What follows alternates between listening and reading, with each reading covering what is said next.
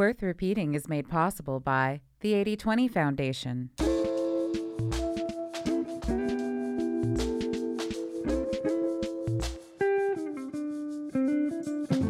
Welcome to the Worth Repeating podcast. I'm Tori Poole. The stories in this episode were recorded live from the Irma and Emilio Nicholas Center at Texas Public Radio in downtown San Antonio. This is the second part of the live storytelling event, Bail Stories about needing to get away and doing so fast. Our first storyteller is David Rubin. David shares a story about a visit to the airport that went super wrong.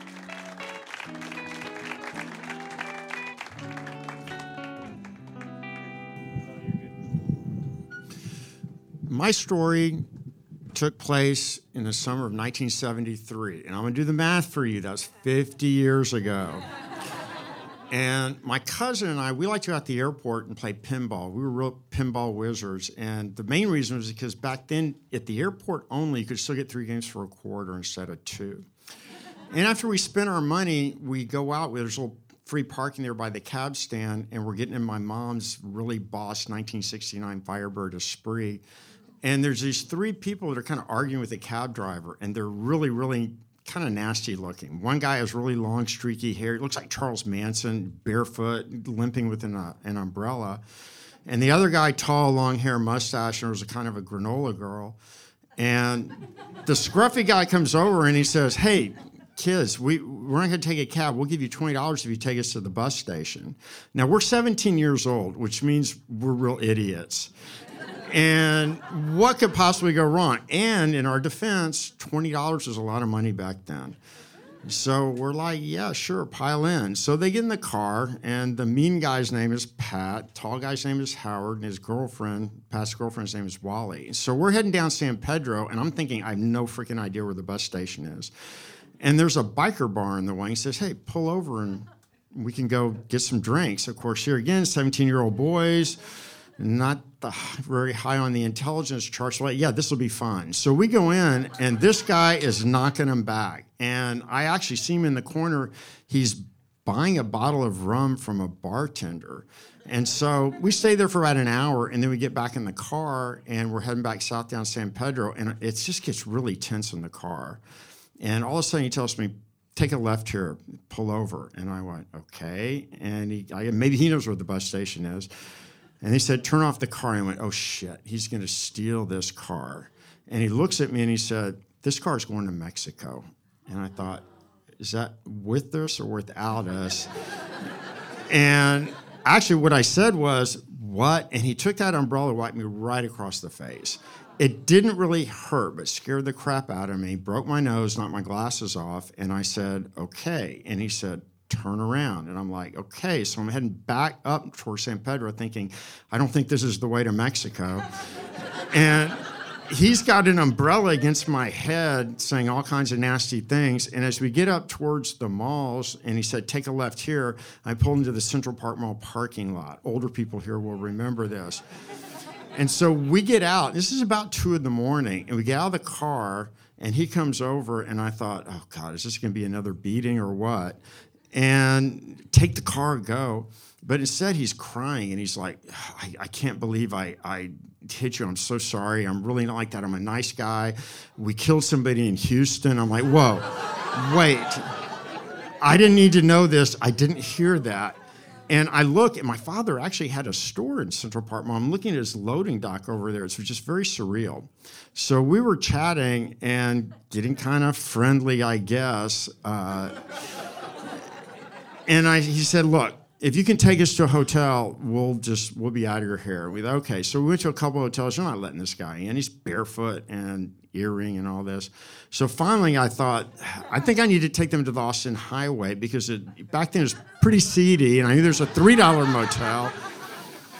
And so we go, and there's a place called Western Sun. So we pull in and smartly sent the girl in to rent a room. She comes back, she's jiggling the keys, and go, I got a room.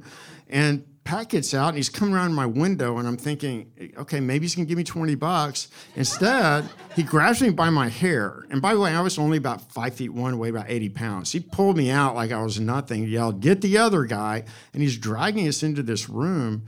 And there's a guy walking down the street on, uh, I'm yelling, help, help, this guy's gonna kill us. He just kept walking. That was a scary part. It gets a little worse.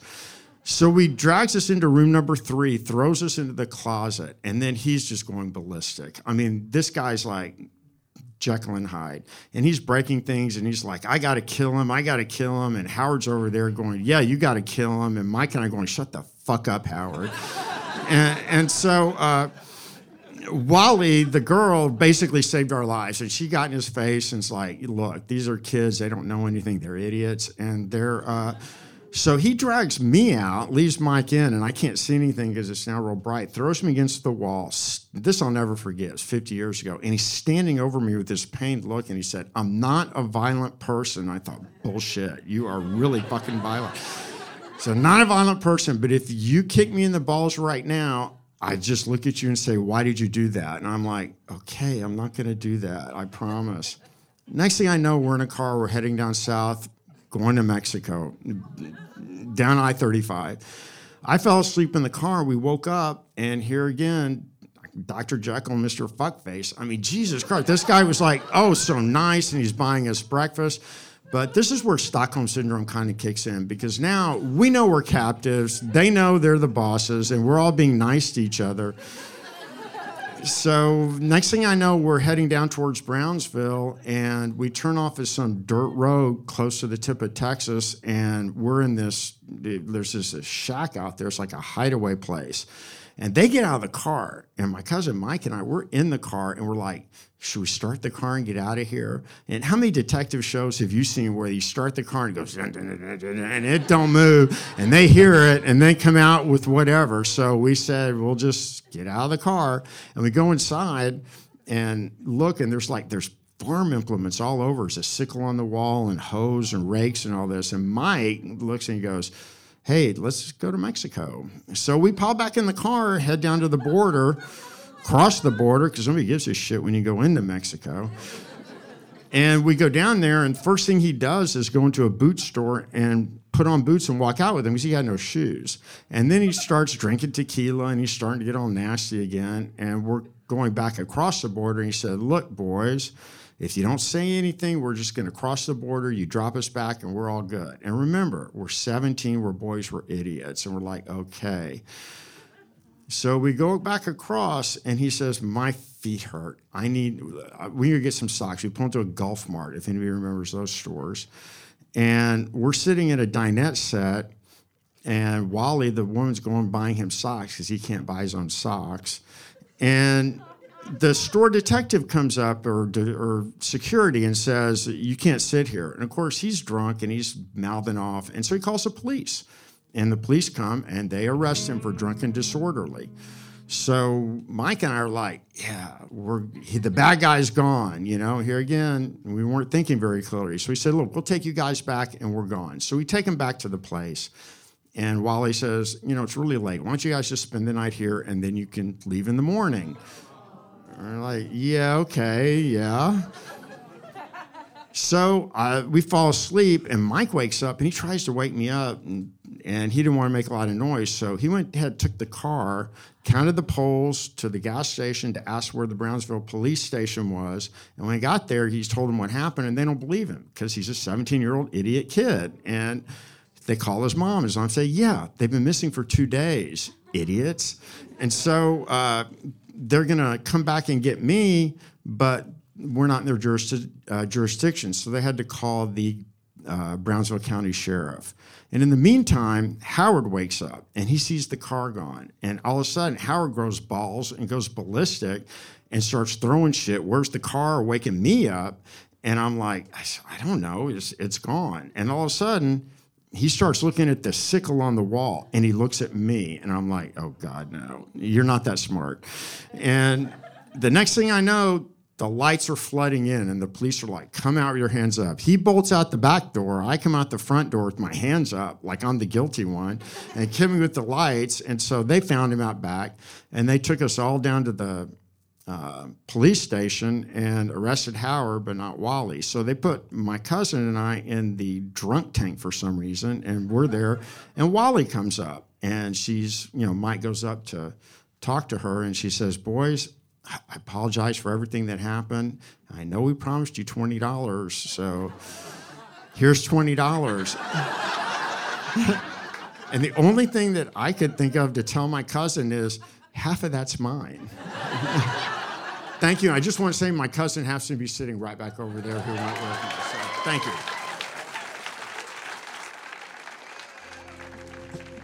We can add that to the list of things we never want to experience at the airport. Know someone with a great story? Tell them about Worth Repeating. Worth Repeating is currently accepting submissions for November's live event, Elevated. From higher knowledge to raised forms of consciousness, these stories are all about reaching new heights.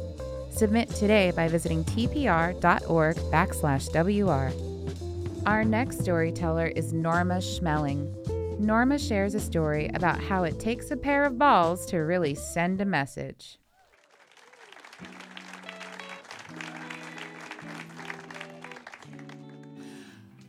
Our cruise ship was headed across the Drake Passage to Antarctica. And the Drake Passage is known for being extremely rough because it's where the Atlantic and Pacific Oceans meet and then the southern seas come up from Antarctica. Our passage was made even rougher because the captain had told us he was trying to outrun a weather system, and so he was going to be going 50 knots, which is about 60 miles an hour. And throughout the night, I would hear this thud, thud, thud as we would hit these waves. And every time that happened, my balcony door would swing open, swing shut, swing open, swing shut. I was too tired to get up and close it. The next morning, I got up. The cabin was really hot. So I opened that door, got dressed, went out onto the balcony, and as I was out there, I began to get cold because all I had on was two sweaters, a pair of pants, socks, and shoes. Suddenly, we hit another big wave, thud, the door slammed shut. I didn't think anything about it. It'd been doing that all night long until I went to open it. And then it would not open. I tried several times, it would not open. I looked in, I saw that latch had caught. And I thought, uh, I'm in trouble. Because I was traveling alone, even though I was part of a group, I hadn't really gotten to know anybody. I wasn't going to be missed. It was noon. The next time I figured someone would come into my cabin would be the steward for turn down service at seven o'clock that night. I'd be a frozen little popsicle out on the balcony by then. So I thought, how am I going to get out of this? Fortunately, there were rooms on either side of me. And so I thought, well, maybe somebody's in those rooms and I can call out to them. And so I looked around the partition, it was solid, ran from the top to the bottom, looked around, called out, hello. No response. Went to the other side. Hello? No response. Later, I would find out there was nobody in either of those rooms. But ever so briefly, I considered getting on the railing and trying to work my way over to that balcony where if someone did come in, they would see me. But then I looked down at those waves and I thought, nah, don't even go there. You've got to come up with something else. And that was when I realized I've got to scream, and I've got to scream really loud. And I'm not a screamer. I've, I've never screamed in my life. When I'm scared, I, and that wasn't going to cut it out there. And then it occurred to me I've got to use my cattle calling voice. and the reason I know how to call cattle is because I was once married to a rancher. And the first time we went out in the pasture for him to show me his cows, we drove in. There was not a cow to be seen. I said, Well, we're out of luck. He said, Just wait. He got out of the car, went around the back. Wah! Wah! Wah! And he did that for about five minutes. And here comes cattle galloping across the pasture. And I said, I want to learn how to do that. And he said, Well, you can't. And I said, Why? And he said, Because you're a girl. And I said, What has that got to do with it? And he said, Well, because you have to call cattle from your balls. And, and you don't have any. And so I thought, We'll see about that. So I said, Well, let me try. So we drove into another pasture, not a cow to be seen. I got out of the car. Wah! Wah! Wah! In about five minutes, here come the cows. So I looked at him. I didn't say a thing he was really sheepish. He said, Well, it's not bad for a girl. so that was the voice I knew I had to use. I couldn't go, Help, help. It was going to have to be, Help, help, help. And I started calling. And after about five minutes, I realized I can't do this continuously or I'm going to lose my voice. So I would call, stop, call, stop, no response. I was beginning to get really cold. And I thought, what am I going to do? So I started calling again. And I hear this voice from above say, Where in the hell are you? and I stuck my head out and looked up, and there was this man's face looking down at me. And I explained my situation to him. He said, Just stay where you are, like I'm gonna go anywhere. I'll send somebody down. So I waited and waited and waited, and nobody came.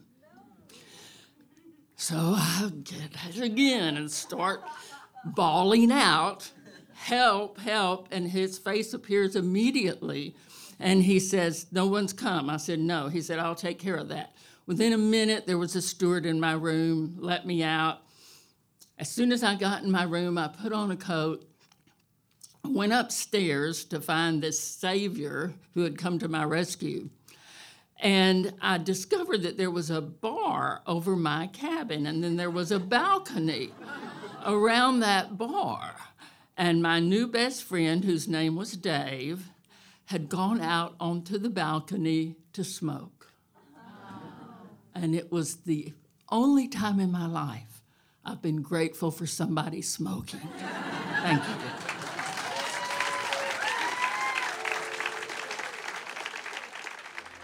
Wow, it really does take a pair to reach a new audience. Worth Repeating is now a book. Trinity University Press and TPR are proud to present Worth Repeating San Antonio Stories featuring 40 true narratives. Pick one up at the next live event, October 17th. Your support funds programs like these. Our final storyteller is Galileo Gonzalez. Galileo shares a story about how not all crazy cat people are created equal.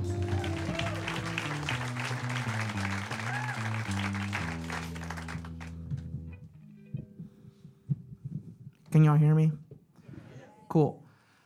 So I work at a digital library, and one of the most important jobs, or one of the most important rules at my job is to not give out anyone's personal information, and this is why. So the first year at my job, there was this patron, I want to call him Jim. Jim was a crazy cat guy. He wasn't kept, full of dander, reeked of cat food, but he was very intelligent and very kind to the staff. We were happy to help him out with whatever he needed. On a day off, I get a phone call. It's a 210 number, so I answer it. It's Jim. Apparently, Jim asked my boss if he knew somebody trustworthy who'd watch his cats while he's out of town for the weekend. And my boss had the genius idea of giving him my phone number. Nevertheless, I said yes.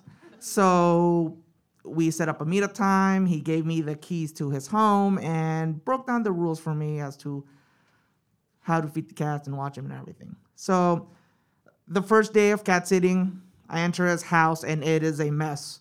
Uh, to summarize it simply, the cats did not live with him, he lived with the cats. There were maybe around seven to 10 cats. I don't remember most of them. I do remember Squeaky and Stinky, who had a missing eye.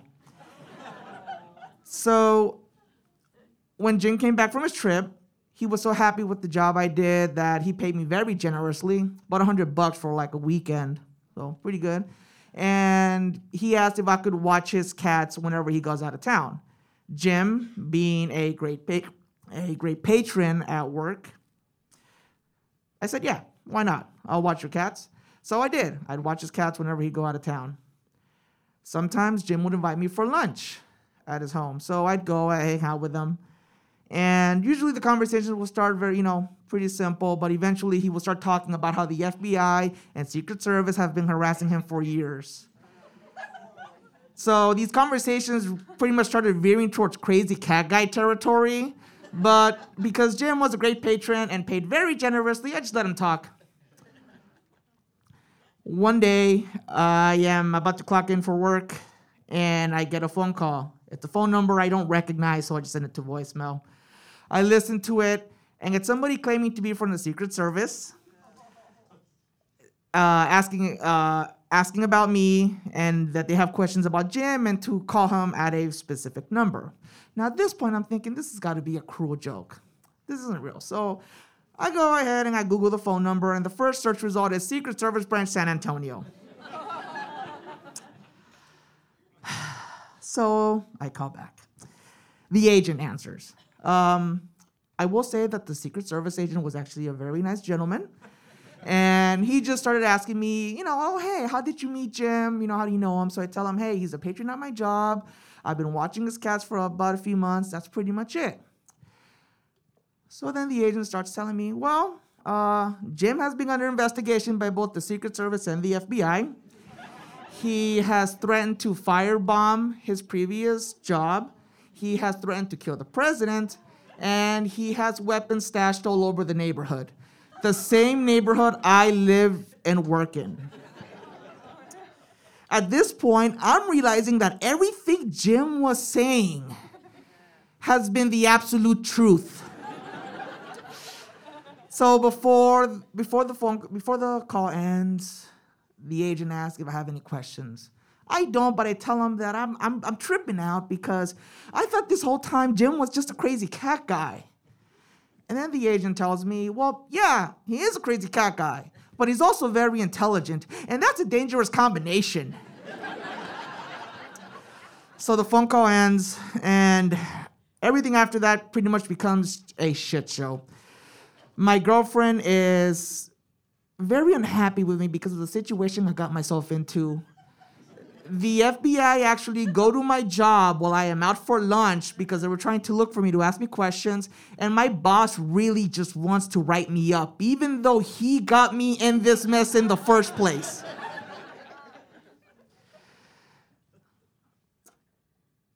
anyway, um, so weeks pass and I'm still watching his cats. And I get a phone call from Jim. Uh, Jim left Texas. He hates it here. Uh, but he has just one more job for me, and that's it. Uh, he somebody's gonna come to pick up the cats, and to just wait for them the next day. So I'm like, all right, cool, that sounds fine, I guess. So I go to his home. I I wait for the for the car that's gonna come up, and they, you know, this truck pulls up full of kennels, and this lady pops out, and she's like, "Are you Galileo?" I'm like, "Yeah," and she's like, "Okay." Um, I met Jim through a Facebook group. I promised I'd watch his cats if something crazy were to happen because I thought it was just a bunch of baloney. I'm coming all the way from Round Rock, and I can't believe I just got myself in this mess. And I'm just like, yeah, I'm there with you. so I go ahead, I open the door to the to to his home. We get the cats out, and she's pretty much on her way. Uh, I'm thinking this is the end of it all. So about a few weeks later, I get a phone call from, uh, not not a phone call, I get a text from Jim thanking me for everything I did and the way, you know, for watching us cats and how grateful he is. And I never replied back. I end up just going to the T-Mobile store and changing my phone number. Thank you.